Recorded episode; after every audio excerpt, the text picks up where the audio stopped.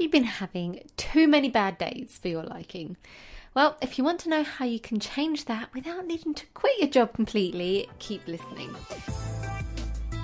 So, welcome to the Teach on Teach Strong podcast.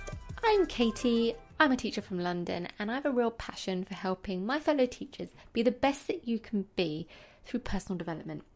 So I put out episodes twice a week for you every Sunday and Wednesday. And today is a Wednesday episode. So that means it's a quick quote of encouragement just to give you something to think about as you go through your week.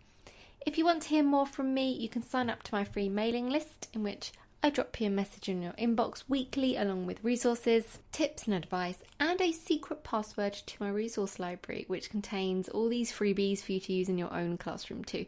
If you want to sign up, all you need to do is go to teachersresourceforce.com forward slash freebies.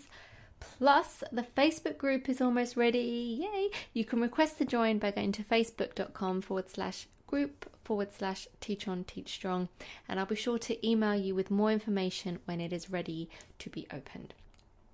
Right, so let's get into today's quote. And today's message is Every day may not be good, but there is good in every day.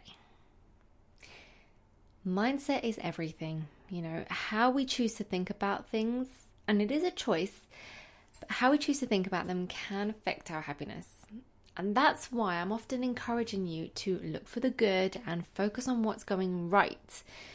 What you water grows. If you water your positive grass, it will grow. But if you water your negative grass, that will also grow too. But you are in control of this, so you make a choice. What are you going to water? So, yes, every day may not be good for us as teachers. Our job is bloody hard, and we are trying to juggle so many balls in the air and keep lots of people happy and progressing at the same time. So, no, every day may not be amazing, but that doesn't mean you can't find something good in it if you try. Back in episode 57, one of my favourite titles, I talk more about this, and that episode is called Was It a Bad Day or a Bad Five Minutes That You Milked All Day? And it's true, isn't it? We can easily let one negative incident ruin our entire day. But that's ridiculous. I mean, that's like being at the beach and having one cloud pass over the sun for a few minutes and decide, right, that's it, I'm going home, the sun's gone, my entire day at the beach is ruined. it sounds insane, but actually, this is what we do to ourselves when we choose to think like this about our jobs. But don't feel bad about yourself if you do think like this. It is quite natural to always jump to the negative first. I mean, it's really just our brain's way of trying to protect us. Our brain is not concerned about our happiness, really, it's concerned with our survival. And according to our brain, the way to survive is to analyze potential threats. Now, I put threats in quotes, of course, because there is no threat to life here.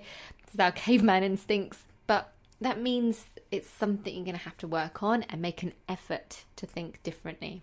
And it can be done, it just takes practice.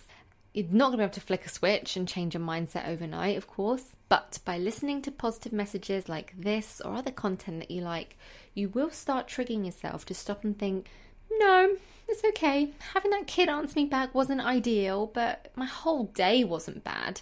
And then try and think of three good things straight after to counteract that one bad thing that happened. I promise you can find something good in each day. And remember, what you water the most grows.